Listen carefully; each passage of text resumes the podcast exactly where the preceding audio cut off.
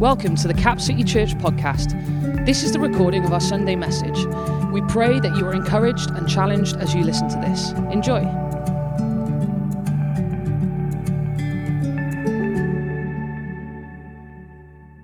How are you all doing this morning? It is good to see you all. I was, I was, I was gutted to not be here last Sunday, and I really, really missed not being in church on Sunday. I was talking to a, uh, to a friend of mine who lives on the same street, a neighbor of mine, uh, about not being in church on Sunday, and he, uh, and he kind of asked, "Oh, was it, was it nice to have a break from, from being in church on Sunday?" And um, you know, kind of naturally, I thought, "Oh, yeah, it was lovely. Didn't have to do very much. It was nice having a lower, slower pace of the day." But, but genuinely, I answered him, "No, do you know what? I honestly, I missed being there. It didn't feel right. My whole Sunday felt off. I missed being with family." And it was a wonderful opportunity to kind of lead the conversation that way with him. But I genuinely, I missed being here. And uh, I think what Abby said just now, I think is so important. And I, and I try and keep in the front of my mind any time uh, that I'm in church, whether I'm speaking or whether I'm listening to somebody else speak, is that when we, when we come into the presence of God, when we place ourselves, when we position ourselves in such a way that we are looking to hear the voice of God, to step into the presence of God, then there is always the potential for anything. And I think it's, it's important to hear that. Is I've been in I've been in churches, I've been in services where, um, let's be honest, they, they weren't very good. And I'm not talking about Cap City because we're always, we're always at least pretty, pretty darn good here. But, but I've, I've been in church services where it was particularly dire, and yet God breaks through. And that, that something is said, the word of God is open, something is prayed, and, and God breaks into those situations. And I find that encouraging because it, it means that uh, as Abby was saying, you know, we're recording these messages now, and, and there's that extra added pressure because what you say is not going to be just forgotten within a couple of hours and you can move on, but it's out there and it's documented. But the idea is, is it doesn't matter so much what we say because ultimately what we are drawing on is that God would move. Is that the preparation of the speaker is that, is that so long as they're opening the Word of God, the power and the potential for, God, for God to move and for God to do something incredible is always there. And so this morning we're, we're continuing with this series called Take a Stand as we're looking through the armor of God. And, uh, and somehow I've managed to get myself in the situation where I'm going to do two in one this morning. We're going to get two sermons for the price of one. I'm going to speak twice as quickly and we're going to be done twice as fast. I don't know. Let's see how that works. If I could just share a, a little bit of a, of a revelation that I've had recently, as we've been doing this series, as we've been thinking about what it means to, to take a stand, to prepare ourselves with the armor that God has given us, with the things that God has provided for us as we walk the Christian life, to take that stand, to be able to uh, not only defend our position, but to advance in the way that God has called us to. And if I'm completely honest, my faith has been feeling particularly tired as of late. And it's one of these things that, that in recent times I've just felt like I'm, I'm just about hanging on sometimes. That I don't, I don't feel particularly bold. I don't feel particularly uh, effective. I don't feel particularly powerful. And the reality is, I've got the same conviction. I have the same confidence in Jesus that He is my salvation, that He is the hope for the world, that, that I have no hope other than Him, as we've just been singing. That, that, that, that confidence, that belief has not waned, it's not disappeared, but it just feels like my Christian faith has been put on the back burner. My life is lacking power and purpose and focus. Anyone else ever had that experience at time? You just feel your faith has kind of, has kind of fallen flat, that you've not got that enthusiasm that you once had, that, that things don't seem to be as easy, that, that following Jesus doesn't have the same kind of joy and enthusiasm that it is sometimes had in your life. And what I found most concerning as I've reflected on this in, in recent days is that I don't think this has taken place uh, as a result of anything that major that's happened. There's no, no great event that's kind of just stopped this, but it's, it's happened out of routine and out of busyness and out of distraction and just the normal things that come through life. And it feels like my focus has just been shifted away from Jesus. And as a result, my faith has, has got quieter and quieter within my life. And it just feels like it's crept up on me. And we've said many times before in church that, that Jesus' purpose in calling you to Him, the part of Jesus' focus in bringing you into His family, is to equip you to live with that powerful and effective faith. That the, the purpose is not just to bring you into the family of God so you can just get by or you can just hold it together. And I want to say, as an aside, there, that sometimes that is exactly what Jesus is looking to do in our life. Sometimes that the, the calling of Jesus is just to stay faithful, is to lean into Him, is to keep going and keep trusting and keep the faith in spite of overwhelming trouble. Sometimes life is tough enough that God is just calling you to hang on in there. And sometimes that in itself is a great act of faith. That's a sermon for another day. But the reality is, we are called, and more importantly, we are equipped to make a difference in the world around us. We're called and equipped to overcome the challenges that we face, to thrive in spite of difficulties, and to bring heaven to earth through our daily lives. That is what Jesus has placed before us. That's what he calls us to, and that is what he equips us for. Jesus understands these kind of challenges in our life. Uh, in, in the description of the, the parable of the sower, Jesus gives this particularly interesting insight. He says in Mark chapter 4, verse 19, he says, But the worries of this life, the deceitfulness of wealth, and the desires for other things come in and choke the word, making it unfruitful. And I was thinking about that actually. So often, what it is in life, it's not those big moments of, of things that knock back our faith or knock down our focus on Jesus, but it's just these little things that seem to grow up alongside the problems. Just worrying about life, pursuing things that aren't good for us, running after stuff that is just choking the Word of God out of our life, making our lives unfruitful. And the focus there is God's intention for your life, then, by inference, is that it should be fruitful. That God's longing is that your life would produce fruit, fruit in keeping with the gospel. When we look at the fruit of the Spirit, these are the things that we want to see growing out into our lives, not just for our benefit, but for the benefit of those around us. And as we think about this, this idea of spiritual warfare, as we look at the armor of God, Jesus adds to the mix that there is an enemy out there who wants to see us fail, who does not want us to succeed. Uh, in another parable, Jesus tells with a very similar theme and focus. In Matthew 13, uh, it says, Jesus told them another parable. He says, The kingdom of heaven is like a man who goes and sows good seed in a field. But while everyone was sleeping, his enemy came and sowed weeds among the wheat and went away. Jesus says that, that there is an enemy of your soul out there. There is, there is a force in this world that desires to see you fail, that does not want to see you walking in fruitfulness, that does not want to see all that God has for you and your life come to fruition. But what we're told is that God desires us to be equipped and prepared for all the world and the devil might throw at us that we are to be wary about the challenges that we will inevitably encounter, and so that we're prepared and that we won't be caught off guard. And so, as we've looked through this series, we looked at the belt of truth, the breastplate of righteousness, the shoes that are the gospel of peace.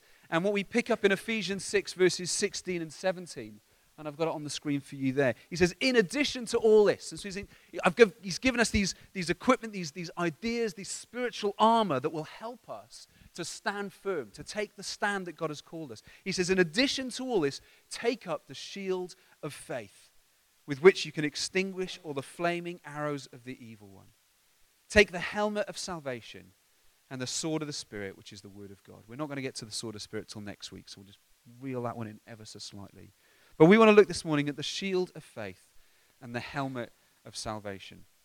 Do you know, if you Google shield of faith, and again, I know that people's Google searches are slightly in tune with what they normally look for, so I don't know what this says about me. But the first thing that came up in my search was Dungeons and Dragons. I got, a, I got D&D results for the Shield of Faith. I've never played Dungeons and Dragons before. Um, not that I'm opposed to it. I'm not, not making a judgment call either way there. But uh, the Shield of Faith is what we're going to start thinking about first. And it's important to recognize as we think about these things is that we have an enemy and that recognizing that we have an enemy and recognizing his schemes, his attempts to knock us down, and maybe more importantly, our defenses against them is vital. Have you ever tried to do something while having somebody actively working against you? Do you know, there, are, there are some days when it feels like that. Is that just me? There are some days you wake up and it feels like there is something, some kind of invisible force that is just pulling you backwards. That no matter what you do, nothing seems to work as it ought. I can remember many, many years ago, and I wonder if, um, if a couple of you remember this. Uh, we did an Easter egg hunt in, uh, in a church, uh, and I was involved in there, uh, working with the young people there. We'd hidden eggs all over the church, and we just kind of sent these kids out en masse. Just go and find them. They're everywhere, literally everywhere. Uh, in fact, we hid so many and we hid them so well that we started to discover them weeks later in church during, uh, during a Sunday service. but we'd hidden these eggs all over the building. And what we've done to try and make it last a bit longer, so you only find one at a time. When you get them, you have to bring it back to this central location and you leave it in the basket there. And so you're going to go out and find one, go out and find one, just kind of keep things going a little bit longer. Now, what they didn't know is as they were doing this, in an attempt to kind of prolong the activity just that little bit more, because youth workers, they're all about kind of keeping these things going that's that little bit longer, um, we decided to take the eggs out of their basket, just a few at a time, so they didn't realize, and kind of rehide them just to perpetuate the game. Uh, and it got so frustrating because they would, they would go past places and they'd know that they'd looked there, but all of a sudden there were eggs again, and it was just like, wow, how are there so many of them? It's just like, it keeps going, expecting to come back, find this massive pile of eggs. Uh, and it was just funny because eventually a few of them figured it out and realized they need to start taking these eggs with them and not dropping the basket because they knew what was going on. They'd cottoned on that, that somebody was actively working against them in their pursuits. And that they needed to change this. That they needed to change their approach in order to succeed. And the Apostle Paul here talks about this idea of the flaming arrows uh, and in an excellent work of satire, C.S. Lewis writes, and if you've never read the Screwtape Letters, let me encourage you. It's a, it's a very short book. It is thoroughly entertaining, uh, as, as, C.S. Lewis can be. Uh, very, very short. But the concept, it's the idea of a, of a senior demon writing to a junior demon about what he calls his patient, about a young man who becomes a Christian, and, and how he should handle this how he should work on him, what he should do, the activity. And again, it's a complete work of fiction, and Lewis takes great pains at the start not to kind of read it as, as reality, but, but importantly, to read it as an understanding, to be aware of the spiritual forces that go on around us.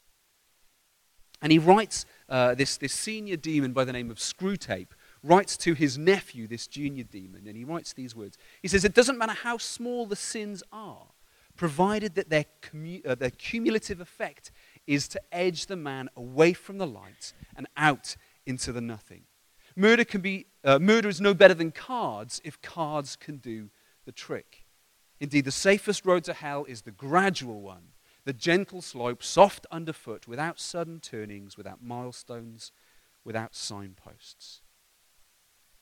And it struck me what a, what a terrifying idea, but how incredibly insightful. You know, so often we think about these, these big things, these catastrophes in life, these traumas, these, these moments that kind of that shipwreck our faith or, or change the course of our life forever. And yet, so often, it is not those big things that make the difference, but it's the cumulative effect of the tiny moments in our life that define us and determine our direction. And Lewis is right to identify those small, seemingly insignificant thoughts or actions that have the power not just to change our focus or our character, but the course and the direction of our destinies. It's those small things, all the items, uh, uh all, all the items that the armor of God gives us insight is to protect us from these schemes. But we're going to focus on these two this morning. And I'm thinking about flaming arrows. Just a quick. Has anyone ever been shot by a flaming arrow? Put that hand down. That's a lie. because if you have, you need to come up and tell us a little bit what that experience was like. But uh, yeah, because that would, that would be a story that we, we'd have to stop right now and listen to that, right? The reason you would set fire to an arrow, generally speaking, is because uh, if, if hitting the target wasn't necessarily the focus, if you couldn't manage to impale what you were after, then setting it on fire will do the job. That, that you don't have to necessarily hit the thing that you're trying to kill, but if you can set it on fire, you cause the right amount of chaos and destruction and damage. I've heard one preacher say that the schemes of the devil could be as polarized as winning the lottery all the way through to, to kind of losing your home. The focus is, is, is whatever the devil can do to take our focus off Jesus, whether that be a great positive thing or a great negative thing, it has the same effect. That it's not about simply making your life miserable. The, the devil is perfectly happy with, with making your life as comfortable and as easy as possible if that gets you to neglect your faith. And again, just to, to make reference to that book again, if you read the Screwtape Letters by C.S. Lewis, you'll see these ideas that so often it's not about making life difficult or awful, but just distracting, just taking the focus away from the, the bigger things of life, just focusing on what, what doesn't really matter, but, but we, can, we so often make such a big deal of. The enemy's focus, these flaming arrows, are designed to gradually turn our focus away from our trust and our faith in Jesus. And so the question is well, how does faith protect us? How does faith operate as a shield? And one of the greatest passages on faith in the Bible is found in Hebrews chapter 11. I'll read a couple of verses just to kind of give us this, this idea of when we talk about faith, what should be at the forefront of our mind. And Hebrews 11, 1 and 2 says, Faith is confidence in what we hope for, and assurance about what we do not see. This is what the ancients were commended for. Then he starts off by painting this picture of faith isn't about, about optimism. Faith isn't simply about, uh, about hope, as in, I hope this happens, or wouldn't it be nice if? But faith is a confidence in hope. That, that it's not an empty hope. That when my children finish school at the end of the day, they hope their father picks them up. But they do that because there's a consistent track record, save maybe once or twice, where that happens that there is an assurance that that will take place. So when we have hope in God, when we have faith in God, it's not just an optimism. It's not, wouldn't it be nice if this was true and this worked out? But this is a confidence based on something. He goes on to say in, in, in verse 6 without faith, it's impossible to please God. And, and this, uh, this should be easy for us to understand because ultimately, for, for, for God to, to find joy in, in what is going on, is, it's a demonstration of our trust in Him, our reliance in Him, that the nature of true relationship is, is that trust in the other person, is that giving of yourself, that vulnerability, that openness to that other person. That we please God when we place our confidence in Him. And he says in verse 13, all these people, and he spends the whole chapter looking through the Old Testament, looking through these great stories of faith, people who placed their trust in the Word of God. Says all these people were still living by faith when they died. They did not receive the things promised, they only saw them and welcomed them from a distance, admitting that they were foreigners and strangers on earth. That faith is a confidence in the truth and promises of God's word. It's a confidence that comes from knowing and experiencing God. It's not to say that we never struggle or, or, that we never doubt, but that even when we do, we are capable, we are equipped with the ability to continue to trust Him. And I think that is important when we think about how faith operates as a shield. Faith is our answer to the challenges of the world.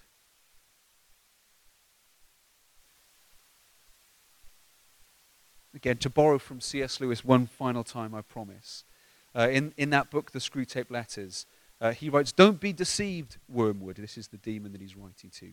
Our cause is never more in danger when a human, no longer desiring, but still intending to do our enemy's will, and the, the demon talks about God as the enemy.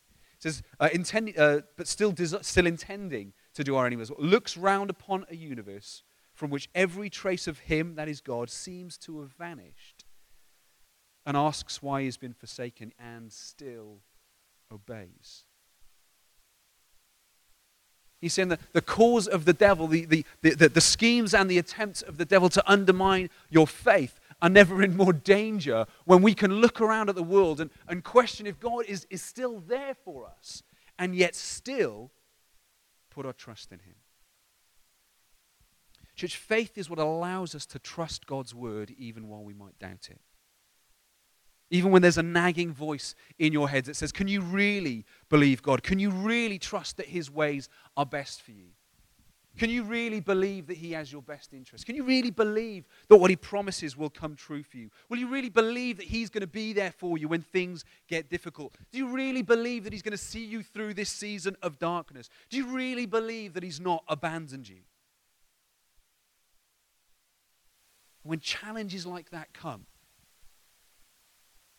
when those darts fly through the air aimed at you, the, the defense that you have is even then, even when you cannot see God, you can trust Him for the future. That your defense against external attack is even if I can't see, I can trust. Because what it is based on is based on that trust, that I can put my hope in the promises of God.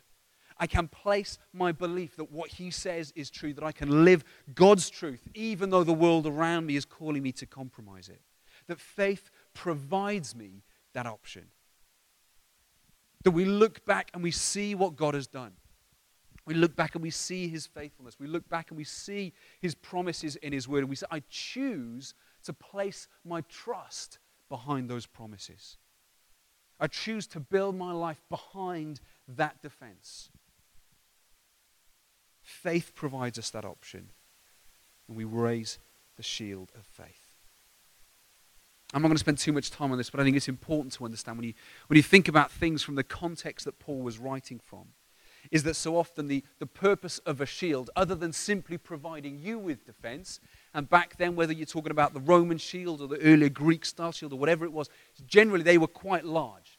So much so that you could kind of crouch behind it and provide you with suitable defense, not just for kind of immediately in front of you, but down to your legs and up to your eyes. And they worked best not when you were standing alone, but when you were standing side by side with somebody.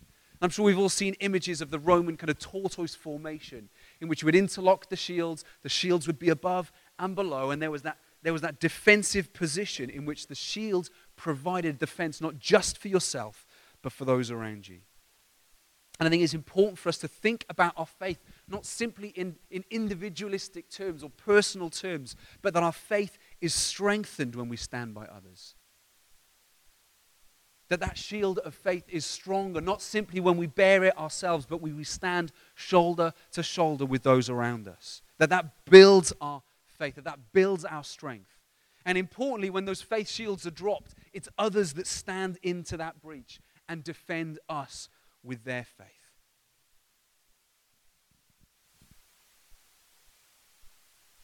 Let's jump on to the helmet of salvation. I ask what goes on inside your head? I've been asked that question. Ask on a daily basis of my children. Someone ever stops and goes, What on earth were you thinking? It's, it's obviously a rhetorical question, but have you ever stopped and kind of taken an audit of your thoughts leading up to a terrible moment or decision? You ever done that? How on earth did we get to here? What is going on up here that allows that to happen? And I was having this conversation with my wife this morning, uh, one of our children, and for the sake of anonymity, I will not name which one. You know, one in four chance of guessing, so I think that, that provides them with a degree of anonymity. But one of them decided that they, they just weren't going to do what they were asked. And, uh, and as these things tend to do, uh, the more you try and insist that it's a good reason to, to, you know, to lay this request out, that you know, uh, food and clothes are a kind of a general good idea for human beings, and so you're right to push the issue. Um, and it, uh, it descends into utter madness that results in things being thrown and, and words being shouted. Would be as ambiguous as that, right? And I just got, I just got to the point, it's like, how on earth do you get to the point where that is the appropriate response to what was going on? Like, what is going through? And, and we were trying to go, well, how on earth can we understand their thinking? Because it seems so, so illogical, so absurd that, like, like what was going on? And I, and I, I thought, well, actually, let's, let's stop and think about it for a second. When you're a child and, you know, you don't have those processing powers, you don't actively think about everything that you do. Not that we all actively think. Who actively thinks about every decision they ever make? It doesn't happen that we like to think we're a lot more logical than we really are. But the idea is if I said, I said to my wife, I said, listen, when I get cross at you, because I thought probably better to have me be the bad guy in the story rather than her. So if I get cross at you, sometimes I might snap and backbite with a nasty comment or something uh, something silly or something unnecessary because I'm angry, right? In that moment, I wasn't in control of what was going on. Because if I was being rational about it, I would know, well, actually, it's, it's a net loss for me. I might feel good in the moment saying something kind of witty and sharp and a little bit mean, but I know that it's, it's not in my best interest in the long run. And so we all do that. We say things or we do things without rationally thinking it through all the time.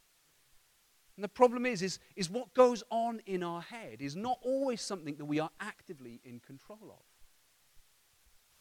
And whether you're a small child who thinks that the most appropriate response to asking to be dressed is to throw things down the stairs, or whether you're an adult who, in an equally proportionate manner, when someone says something that upsets you, or when you're in a bad mood and you feel the most appropriate response is to make that person feel small or silly, we are not actively in control of everything that we think and do. Because, church, what goes on in your head determines who you are.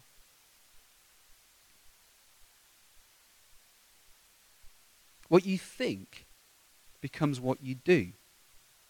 And the problem is, it's not the thought in the, con- the conscious thought in that moment, but the way that you respond, the way that you think, is built over a course of your lifetime, over a, over a whole uh, host of small, seemingly insignificant actions. And what you do, what you do repeatedly, becomes who you are. And this is not just affirmed by, by modern psychology and, and the idea that we change our behavior through how we think in things like cognitive behavioral therapy, but this is something the Bible affirms and has affirmed uh, for, for thousands of years. Well, whether you look at the book of Romans, Romans 12, 2, don't be conformed to this world, but be transformed by the renewing of your mind. Allow the way that you think, the way that your brain operates, the way that you process information, allow that to be transformed by the gospel. Uh, Philippians 4 8 says, finally, brothers and sisters, whatever is true, whatever is noble, whatever is right or pure or lovely or admirable, if anything is excellent or praiseworthy, think about such things. Allow these things to permeate your mind. Allow these thoughts to be the ones that run through your day. Allow the things that are going into your head to be positive and strengthening things, good things that will build you up and affirm you. In 1 Peter uh, 1.13, he says, Therefore, preparing your minds for action. Be sober-minded. Set your hope fully on the grace that was brought to you at the revelation of Jesus Christ. He says, prepare your thinking. Allow the way that you think in the future to be informed by what you're doing right now. In another book, if you want another book recommendation, if you've got time to read more than one book in the next however long, uh, Craig Groeschel's Winning the War in Your Mind is another one I'd love to recommend on this topic. Uh, and he says, Our lives are always moving in the direction of our strongest thoughts He says, What we think shapes who we are. Church, be careful what you give access into your mind. If you imagine that your, your mind was like your home, who have you given, who's got a, think about it now, list the people in your head that have a key to your house. Now, if, if you don't know who's on that list, let me encourage you to maybe change your locks or, or just think about that process again. Because for at least, I'm hoping for all of us, no judgment here, but in theory, my advice to you this morning would be know who can access your house. Make sure that they are reasonable people, safe people, people you trust, people you don't mind just turning up unannounced and just appearing in your living room unexpected.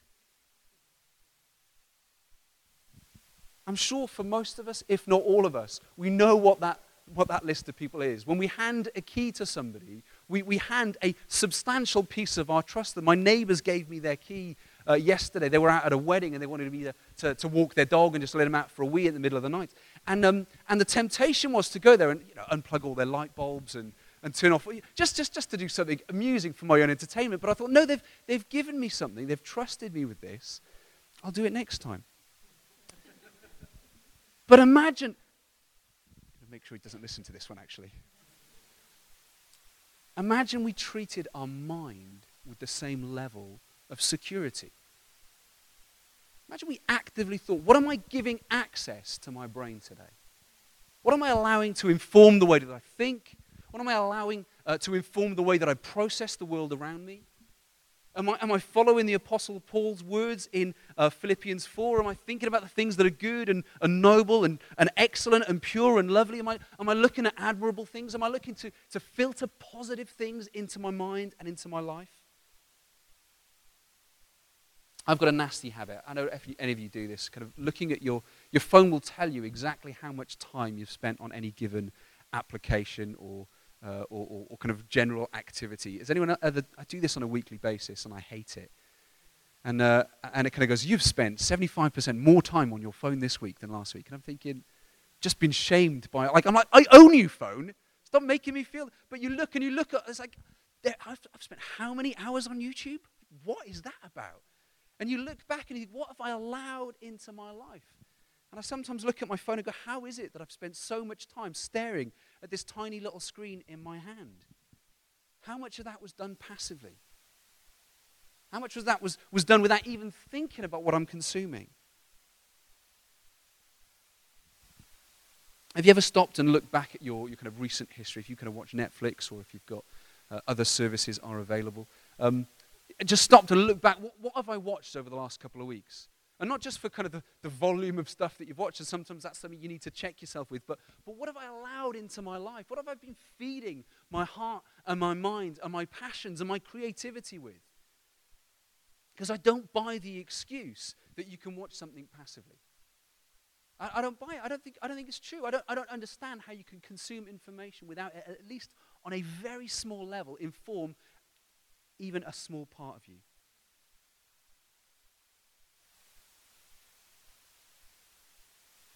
What are you feeding your soul?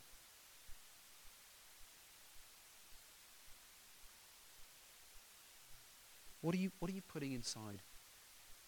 And when I say your soul, I'm not talking about this kind of ooh, kind of ghosty kind of idea of, of this part of you that we're not quite sure what it is. But I'm talking the very core of who you are. What are you feeding yourself? I've got a general rule that I break way too often. I don't give my, chips, my kids chips more than once a week. So easy to give them chips because they like chips, and chips are easy to cook. And no one, no one argues, and everybody finishes their food, and it makes life easy. But, but, but it's this idea is no, I know it's no good for them. I know it doesn't help. It just makes my life easy, but that's the only benefit of it. And how often do we live on this kind of solid diet of, of junk, spiritual junk, stuff that is going in? It's not, it's not feeding creative passions. It's not driving us to be better. It's not turning us towards Jesus. It's not motivating us towards action. It's not building compassion. And, church, I'm not saying you can't, you can't consume stuff that is entertaining, but I'm saying be aware of what you're doing. Is it driving you to be better? Are you engaging it completely passively and just allowing this stuff unfiltered access to your mind? Church, I think it's okay that we engage with culture. It's okay that we watch the latest television program, whatever it is, and and I don't want to tell you what you can and can't do, but I'm saying if you're doing it, do it intentionally. Allow there to be a, a, helmet on your head. Slowly getting to my point now. Allow there to be something that protects your mind from stuff that is not going to do it any good. Because it's not just about protecting our minds externally, but it's being intentional about what surrounds it. And Paul talks about a, a helmet of salvation. That if you talk about armor, the, the most vulnerable part of your body, that the last place you want someone to whack you is on your head. That we, we need that defense, that central place, that, that place where, where, where, you know, where our most precious possession, our brain, where our consciousness itself is seated, is that protection of our mind. That salvation is central to our faith and therefore central to how we engage with the world around us that we believe that our salvation is in Jesus, that He is our one and only hope. That, that it's a knowledge, but it's more than just knowledge. That it's this life giving belief, this deep rooted understanding that we have been rescued. Have there been a situation where, where you, were, you were legitimately now, not just like, oh, it was really bad and someone came and it was better, but you were legitimately rescued from a terrible circumstance? You've been in moments like that where, where there was just like th- th- there was no hope otherwise. I've been in situations when I was in a, a very, very small sailing boat. I say situations, it happened once because I'm not getting in that situation again. In a, in a small sailing boat, and you, you just like, I no longer have control of the waves around me. That I, that I am no longer in a position to control my circumstance. That there is absolutely nothing I can do to impact my situation for the better. And it is terrifying to find yourself in a moment like that. When we think of salvation, we should think of it in terms of rescue. Is again and again the writers of the New Testament and Jesus himself look at this idea of salvation in light of the Exodus story in the Old Testament.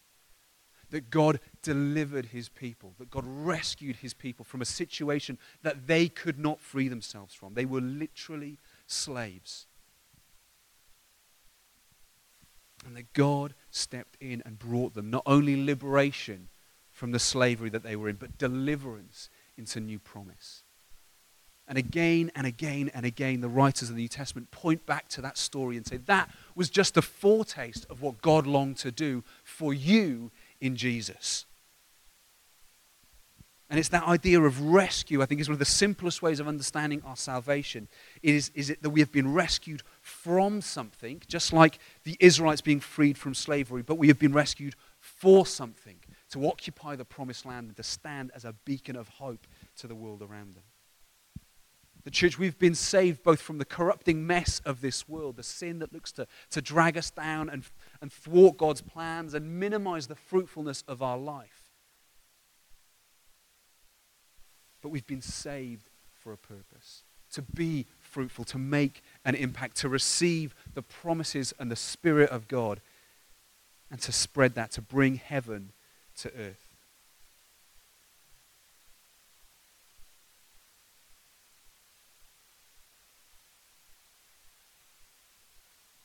I'm going to do a little bit of theology just really, really quickly. I'm just looking at the time now.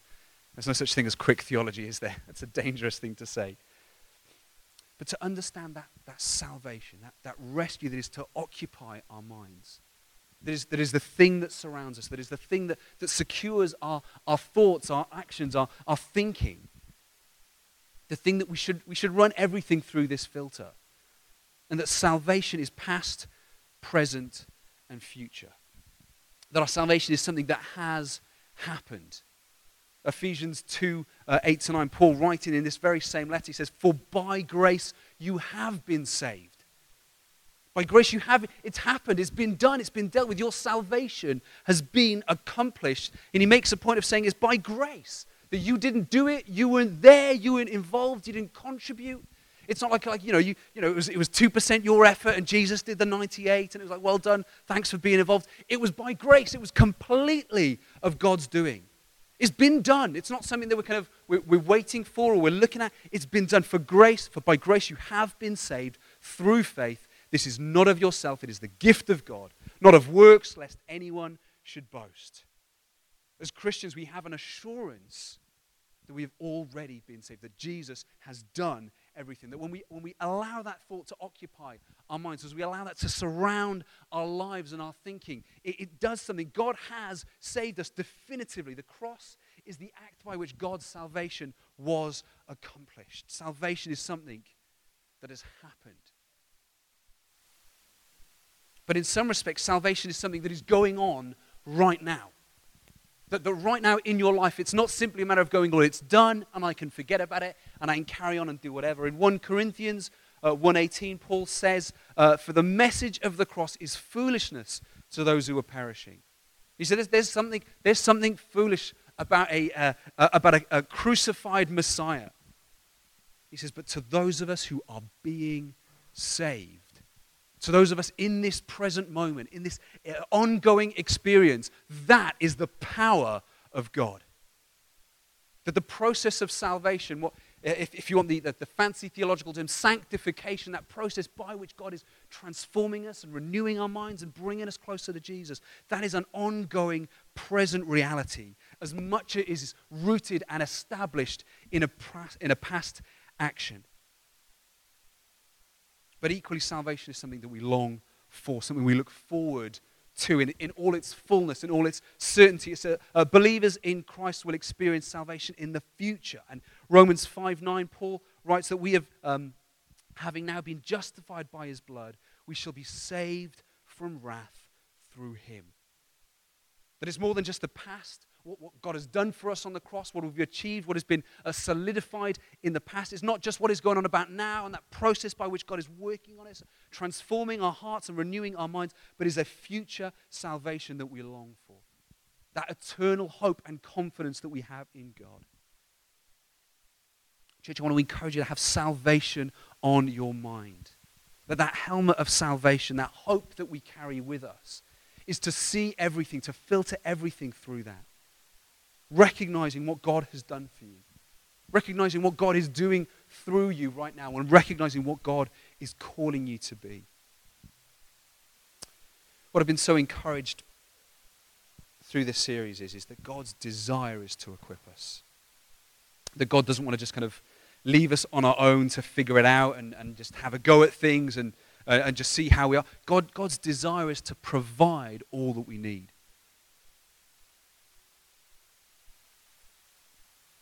That God's focus is to, to give us His armor. That this isn't something that, that is ours or that we, we build or own or earn or anything like that, but it's the armor of God, is the armor that God uh, owns, that is the, what God provides us with.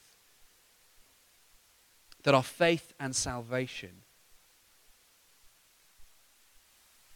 that not only are these things that, that, that build who we are, these are things that establish and protect who God is calling us to be.